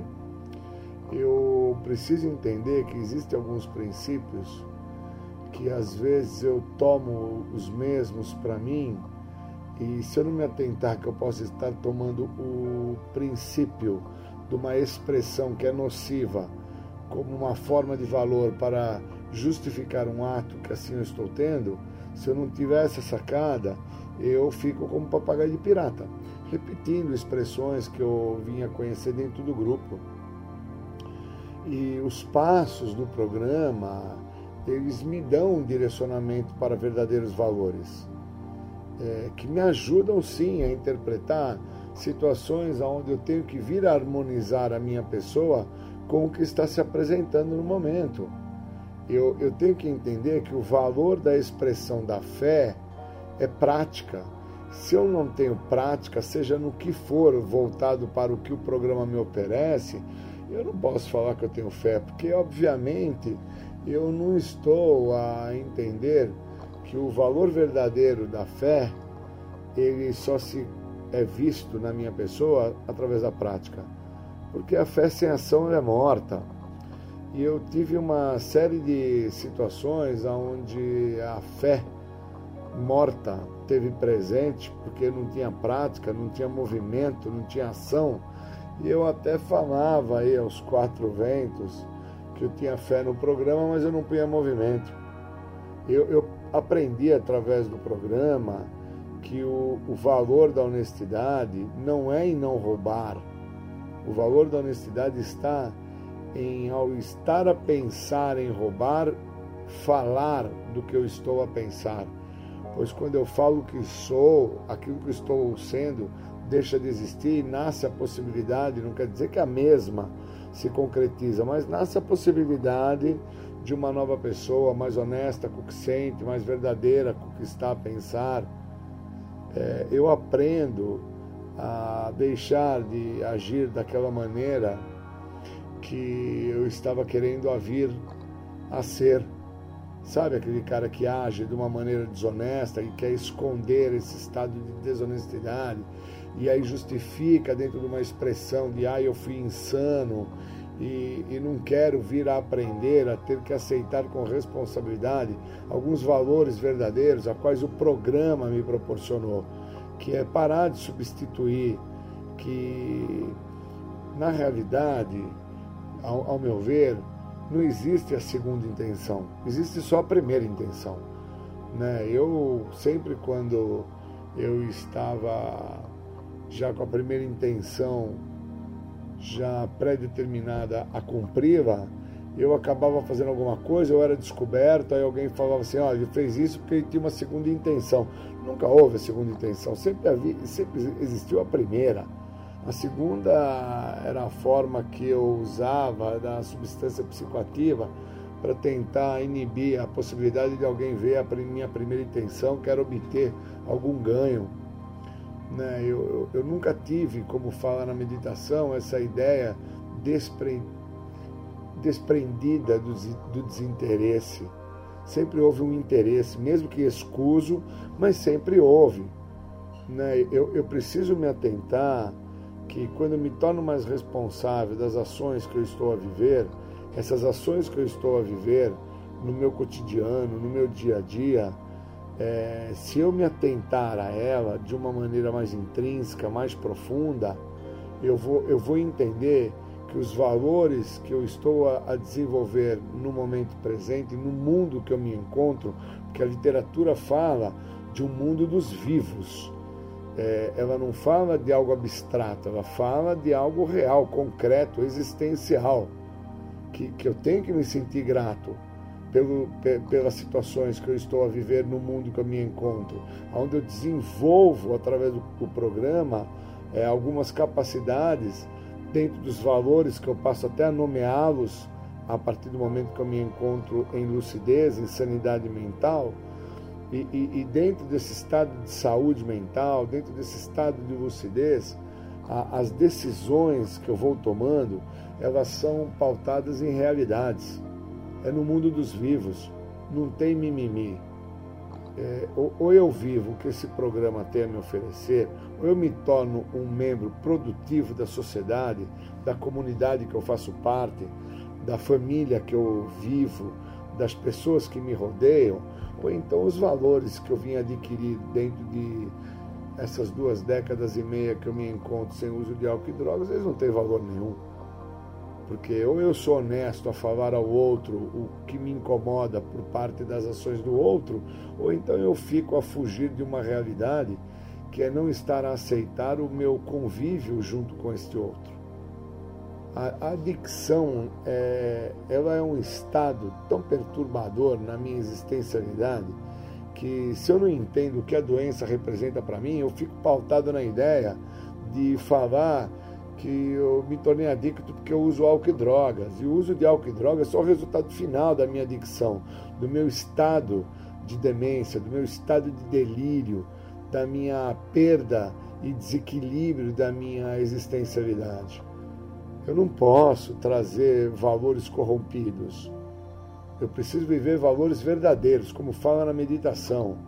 Se eu estou a viver uma situação onde o valor que no momento se apresenta é de amor, o ato do amor é o ato modificador do comportamento. Como que eu posso falar que eu estou a amar alguém se eu não me modifico no meu comportamento em relação às ações que eu posso vir a ter com este alguém quando ele me reprime, quando ele é, me dá um pito, eu preciso deixar claro para mim que a adicção em si, o, o estado que eu me vejo quando a minha doença está manifestada, independente do uso do resultado final, que seria o uso de álcool e de drogas, a adicção em si, ela traz consigo uma interpretação sobre valores que eu preciso me atentar. O que são valores? O que é esse conjunto é, de moralidade que eu denomino como valores?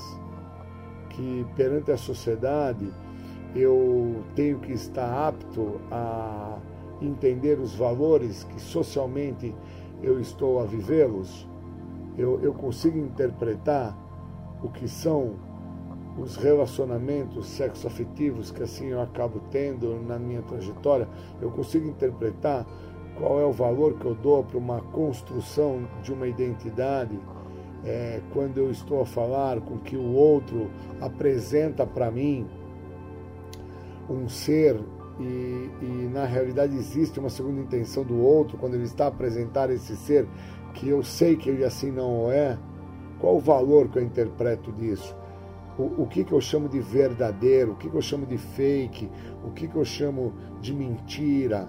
Qual que é o nome que eu dou para cada valor adquirido através do estado de sanidade, de lucidez? Eu me torno capaz das decisões que eu estou a tomar? baseado pelos princípios do programa Mente Aberta, Boa Vontade, Honestidade. Eu entendo o sentido do valor que existe na expressão esperança, não do verbo ficar a esperar, mas sim de esperanciar.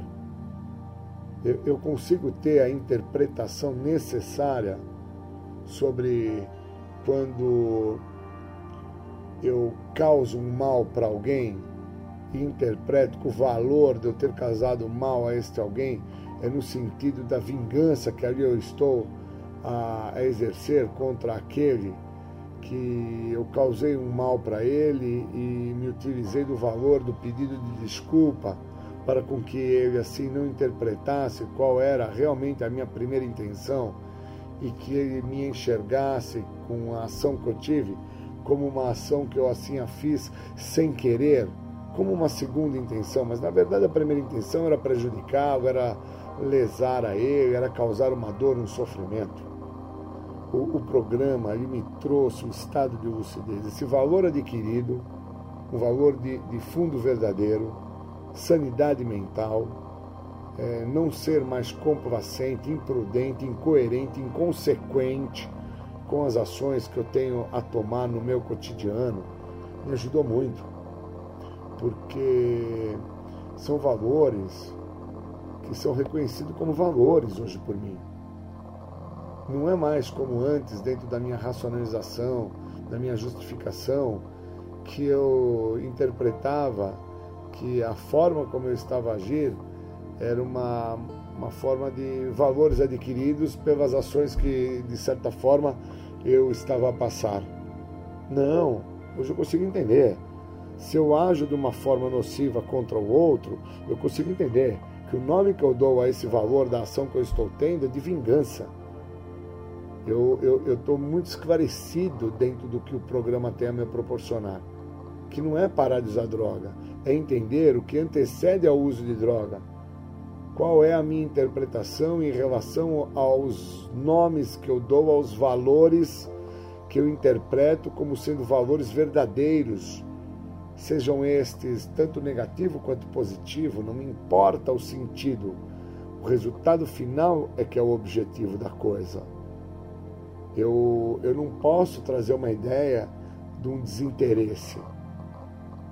Eu tenho que deixar claro para mim que existe um, um interesse, às vezes escusos, às vezes interesses é, dentro de uma ideia de ganho, outras vezes um interesse despretensioso, dentro de uma ideia vulnerável e que, no fundo, existe uma ideia de ganho ali, de um valor que se apresenta e que eu preciso interpretar. Por isso que eu acho que a ideia dos princípios espirituais do programa é, eles geram valores nas pessoas que vivem o que o programa tem a oferecer, tornando a cada um destes capazes de interpretar as suas ações, sejam as mesmas baseadas pelo amor ou pelo ódio, pela ideia de ganho ou de perda, pelos interesses escusos ou não. Eu, eu interpreto essa ideia da meditação de valores verdadeiros como uma ideia do que realmente esse programa tem a me proporcionar, para com que eu não fique pautado é, a não ser grato pelo valor adquirido que hoje eu tenho desenvolvido comigo do respeito mútuo, da quebra da grandiosidade, do entendimento do egoísmo, que foram valores que assim é, vieram à minha pessoa, na minha trajetória, independente do uso de droga ou não, e que de certa maneira gerou à minha pessoa determinadas capacidades, escusas ou não, para que eu viesse a adquirir o que eu naquele momento interpretava que era de importante para mim. E hoje, através do programa, através dos valores que o programa me proporciona, dentro de honestidade, de mente aberta, de boa vontade, de lucidez, de sanidade, entre uma série de, diver, de divergentes valores, eu consigo entender claramente o quanto é, me tornar verdadeiro em relação aos valores que hoje eu busco desenvolver para o meu dia a dia, para o meu cotidiano, para a minha relação sexoafetiva, para a minha relação socioeconômica, para a minha relação é, familiar, tem de importância. Eu não preciso mais fugir de quem eu sou. É, é, eu não preciso mais, como fala na literatura, né, cavar cada vez mais fundo é, para entender que eu posso estar a cavar a minha própria sepultura. Eu, eu vivo no mundo de vivos. E essa ideia de viver no mundo de vivos faz toda a diferença para com que eu agradeça o que o programa tem feito na minha vida. Me dado condição, capacidade, lucidez para interpretar os valores, interpretar o sentido da expressão daquilo que eu interpreto como sendo um valor, seja dentro da ideia de um ganho, de uma perda, de uma situação escusa ou não, de uma primeira intenção ou não. A ideia dos valores adquiridos eu percebo através do que a meditação traz, é, com a ideia de me tornar capaz das minhas tomadas de decisões de eu não ter a necessidade de falar sim quando eu entendo que tenho que falar não. E o valor adquirido aí do respeito ao outro, o valor adquirido nessa, nessa situação da honestidade para comigo e para com o que eu sinto a respeito do outro, isso é muito importante. Isso é para poucos. E o tempo cobra, o tempo limpo cobra. Não é o parar de usar drogas que vai me cobrar nada.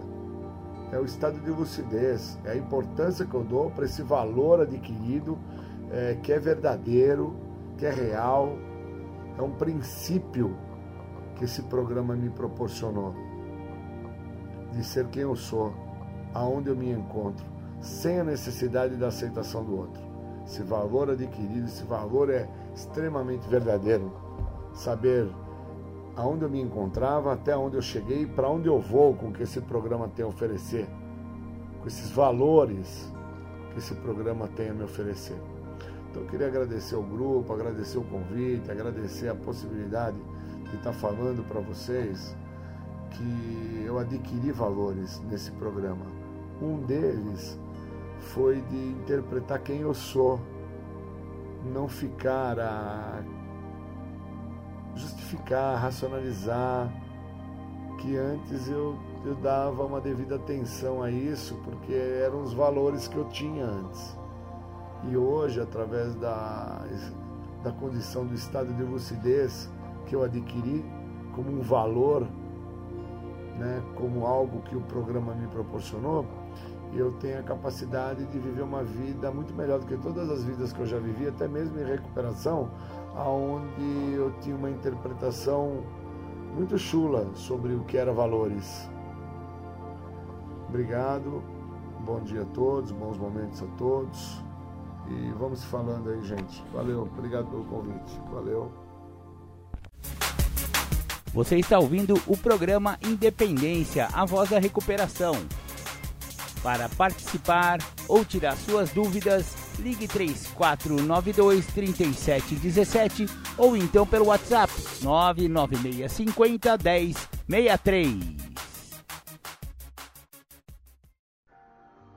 Queria agradecer o convite, porque eu quero falar realmente de algo que eu acredito que dentro do programa de 12 Passos, as pessoas que não têm o programa, elas não vão encontrar o que o programa oferece. O programa oferece a libertação da doença da adicção. O programa ele é voltado para o autoconhecimento. O programa ele é um programa que proporciona à pessoa que estiver disposta a fazer o que o programa oferece amadurecimento amadurecimento no sentido de reconhecer quem se é, aonde se encontrava e até aonde chegou.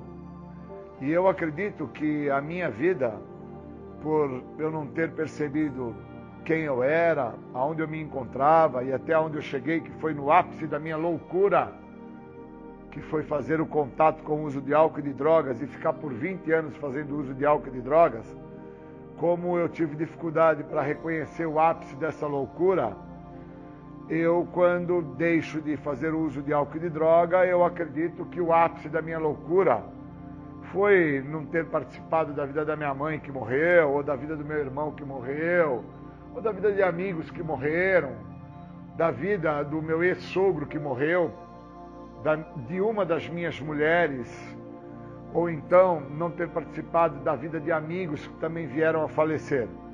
E quando eu me dou por conta e me entendo como uma pessoa que agora estou buscando me amadurecer com o programa, eu entendo que realmente esta doença a qual eu sou portador, ela não me deixa perceber que eu cheguei no ápice do meu comprometimento com a minha própria pessoa, que foi fazer o uso de substância química.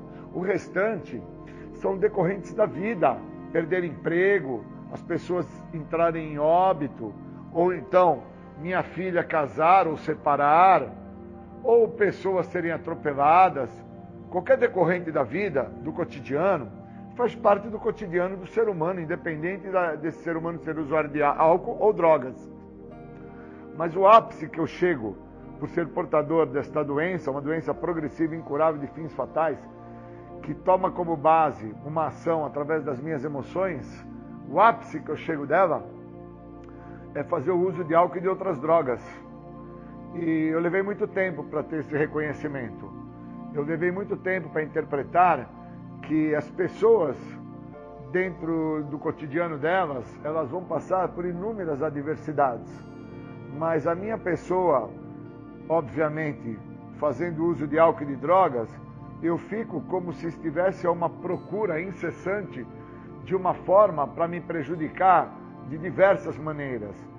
E eu acabo encontrando, através do uso de álcool e de drogas, essa maneira, esta forma, esta condução para que eu me preocupe com situações que nem cabem no momento, pois aí, uma vez que eu trague essa ideia à, à superfície, trazendo essas ideias à superfície, preocupações que não se fazem é, no presente momento de tamanha importância, eu tenho como justificar o meu uso de álcool e de droga através dessas situações. Então foram inúmeras as vezes que eu acabei por usar álcool e droga justificando tremendos absurdos, um monte de narrativas que poderiam ser até plausíveis, mas são inverídicas e que até eu vir a entender isso, eu tive que primeiro entender o ápice da loucura que eu chego dentro da minha maneira de pensar, da minha forma de agir, do meu jeito de ser.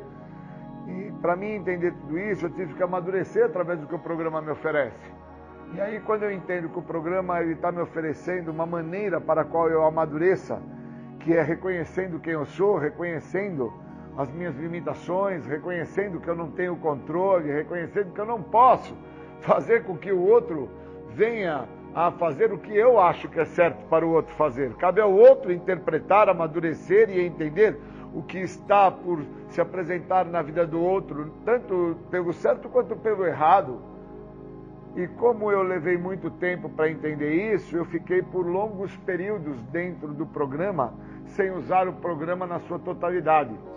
Os passos se apresentavam, os passos estavam para me direcionar dentro do que eu precisava, fosse na minha vida social, fosse na minha vida profissional, onde fosse.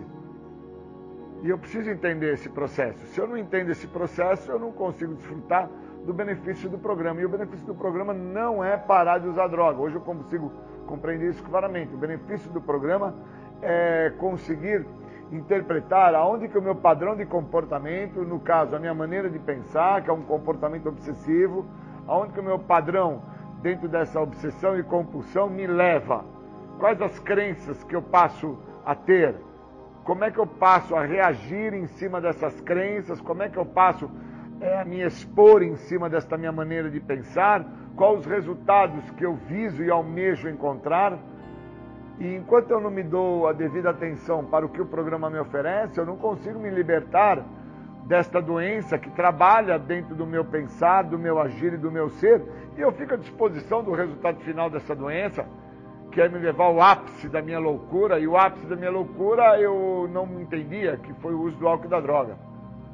Eu até achava que o ápice da minha loucura era quando eu não participei do óbito da minha mãe, ou do óbito do meu irmão, ou do óbito dos meus vizinhos, dos meus primos, por eu não ter participado do casamento dos meus amigos, por eu não ter dado atenção aos trabalhos que eu assim tive em mãos, por eu não ter concluído as escolas, os cursos, as dinâmicas que se apresentaram na minha vida. Enquanto eu não amadureço para entender o ápice desta minha doença, que é chegar ao uso de uma substância psicoativa. Substância essa que tem todas as características para me levar à loucura, para me levar ao óbito, para me levar à perda da minha identidade. Situações essas muito mais comprometedoras do que qualquer situação do cotidiano que se apresenta na vida de um ser humano normal, que inclui as perdas, falências, os óbitos, as ausências, enquanto eu não me aprofundo, eu não entendo o que esse programa me oferece. Obviamente, eu não desfruto do benefício e fico acreditando que o benefício desse programa é parar de droga, e não é. E quando eu passo a reconhecer esse benefício, que é esta liberdade a qual o programa me oferece, eu começo a interpretar com mais leveza toda a minha história de vida, toda a minha trajetória, e aonde eu me encontro no momento presente se eu me encontro num centro de tratamento, se eu me encontro dentro de um sistema carcerário, se eu me encontro dentro de um sistema hospitalar, aonde eu me encontrar, eu vou interpretar com mais leveza. Pois eu começo a reconhecer dentro de uma conduta já de amadurecimento que ali onde eu me encontro é o local a qual, na minha trajetória, o resultado final seria me encontrar ali. Eu não teria como me encontrar em outro local a não fosse neste pois as condutas que eu trazia comigo, a minha maneira de pensar, a minha forma de agir, o meu jeito de ser, iria me levar aquilo de qualquer maneira. Uma pessoa totalmente inconsequente, irresponsável, imprudente, uma pessoa que trazia dentro da sua maneira de pensar uma exigência, uma conduta que priva ele de entender a sua própria primeira natureza, não a sua própria segunda natureza, que foi o químico, mas priva ele de entender a sua primeira natureza. E, obviamente, quem toma conta deste ser que não conhece sua primeira natureza, que são seus defeitos de caráter, é esta segunda natureza que toma vida no corpo desta pessoa, que é o que aconteceu comigo, e passo a viver pela dependência química. Aí eu uso para viver e vivo para usar. E não entendo o que está me acontecendo, eu preciso entender o que está me acontecendo, de que maneira que está se apresentando todo esse processo que está se apresentando na minha vida para que eu possa vir a me tratar através do que o programa me oferece e interpretar com mais leveza onde eu me encontro.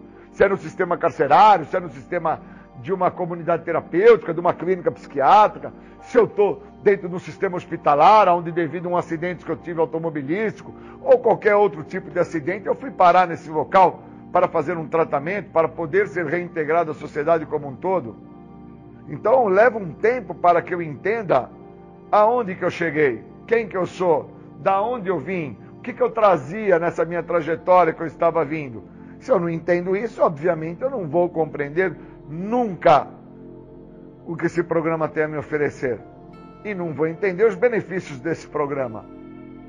Onde o primeiro e maior de todos os benefícios é me libertar desta doença dentro da minha maneira de pensar. Maneira essa que, de uma forma muito imprudente, eu trazia por justificar inúmeros absurdos, situações até que eram plausíveis em outras situações, cabíveis para outras pessoas fazerem a narrativa, menos para a minha pessoa, dentro do meu comportamento, dentro da minha trajetória, dentro da minha maneira de ser e de agir, não cabia.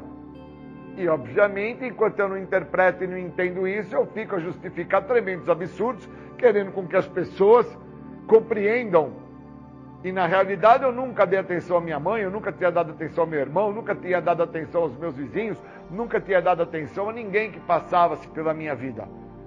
Dentro do meu egoísmo, da minha presunção, da minha arrogância, da minha prepotência, das minhas prevaricações, o que tinha importância para mim era o que eu sentia.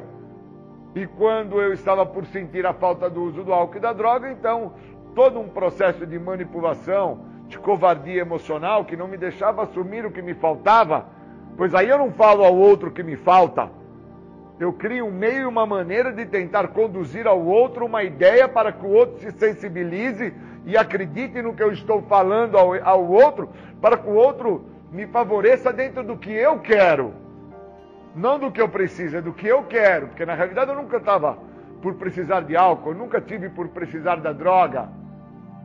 Eu nunca tive por precisar de tomar mais uma picada, cheirar mais uma carreira mas sempre foi o que eu quis, dentro da minha egocentricidade, dentro de uma conduta, de um comportamento abusivo. Sempre foi o que eu quis, mas nunca foi um fator de necessidade. Era um fator de vontade. E o programa, ele me dá uma chance de amadurecer e entender o que é vontade, o que é necessidade, o que são as situações que são importantes, por quais motivos eu justifico e racionalizo. Por que, que eu faço a contra-transferência, que é o meu desejo imaturo de ser feliz, para que eu não possa, então, vir a assumir, dentro de um processo de crescimento, de plenitude, o que me falta, e entender que a parte que me falta, ela me faz falta, pois quando esta parte eu tinha, eu não dava atenção a ela que fosse minha mãe, que fosse meu irmão, que fosse meu sogro, que fosse minha sogra, que fosse meu vizinho, que fosse quem fosse. Quando assim eu tinha, eu não dava atenção a ela. Então a parte que me falta hoje, na realidade ela me faz falta porque eu consigo interpretar que quando eu tinha eu não dava atenção a ela. E quando eu consigo reconhecer isso, eu começo a amadurecer. E quando eu começo a amadurecer, eu não tenho por que mais justificar. Eu não tenho por que mais racionalizar. Eu não tenho por que mais querer fazer com que o outro comece a se sensibilizar pelo que eu quero que ele se sensibilize, para que assim ele venha fazer a minha vontade. Eu preciso entender o que é a minha vontade e o que são as minhas necessidades. Porque nunca me foi necessário usar. Sempre foi a minha vontade que me fez e me levou a ter a ideia que era uma necessidade fazer o uso. E com isso eu usava para viver e vivia para usar. E não entendia a gravidade do meu problema. E só vim entender agora, depois de 25 anos sem uso de álcool e de droga, a hora que eu amadureço dentro do programa e entendo que sem amadurecimento, sem tratamento, só ficar sem uso do álcool e da droga, não surtiu o efeito que eu precisava. Fiquei por um longo período sem uso de álcool e de drogas, sem amadurecer e sem entender que eu era um ser totalmente irresponsável, inconsequente, imprudente, intolerante, portador da doença, uma doença que vinha trabalhando na minha maneira de pensar, na minha forma de agir, no meu jeito de ser, e por todos esses anos sem o químico, essa doença trabalhando, e eu me comprometendo, e eu perdendo, e eu tendo inúmeros transtornos e quando me perguntavam como é que você está, eu, dentro do meu alto engano, respondia: está tudo bem, está tudo legal, porque eu acreditava que estar tudo bem, estar tudo legal, era não estar usando drogas, era não estar bebendo. E eu estava vivendo dentro do auto-engano. Que na realidade, o uso de álcool e droga é o requisito que o programa me faz para entender o que o programa tem a oferecer. Não é a base para que eu amadureça. Eu preciso estar sem uso de álcool e droga para entender o que esse programa oferece, para que eu possa, assim, começar a buscar a ideia do autoconhecimento e uma vez que eu me auto, autoconheça, eu possa, então, a partir daí, amadurecer. E quando eu amadureço, eu passo a desfrutar de um benefício deste programa, que é viver em plenitude, quer viver em liberdade, quer viver dentro daquilo que eu sou, com aquilo que eu sou, aceitando aquilo que eu sou, sem criar a expectativa, algo irreal, da mudança do outro ou do reconhecimento do outro. Queria agradecer muito ao dia de hoje, agradecer o convite, agradecer a possibilidade desse momento de poder fazer essa troca com vocês. Obrigado.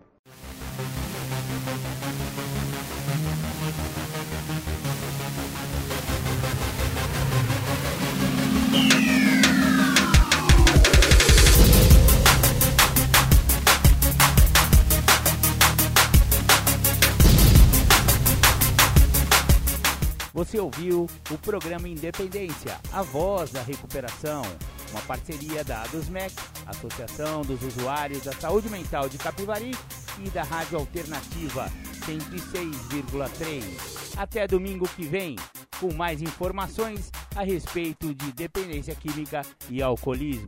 Obrigado, até mais!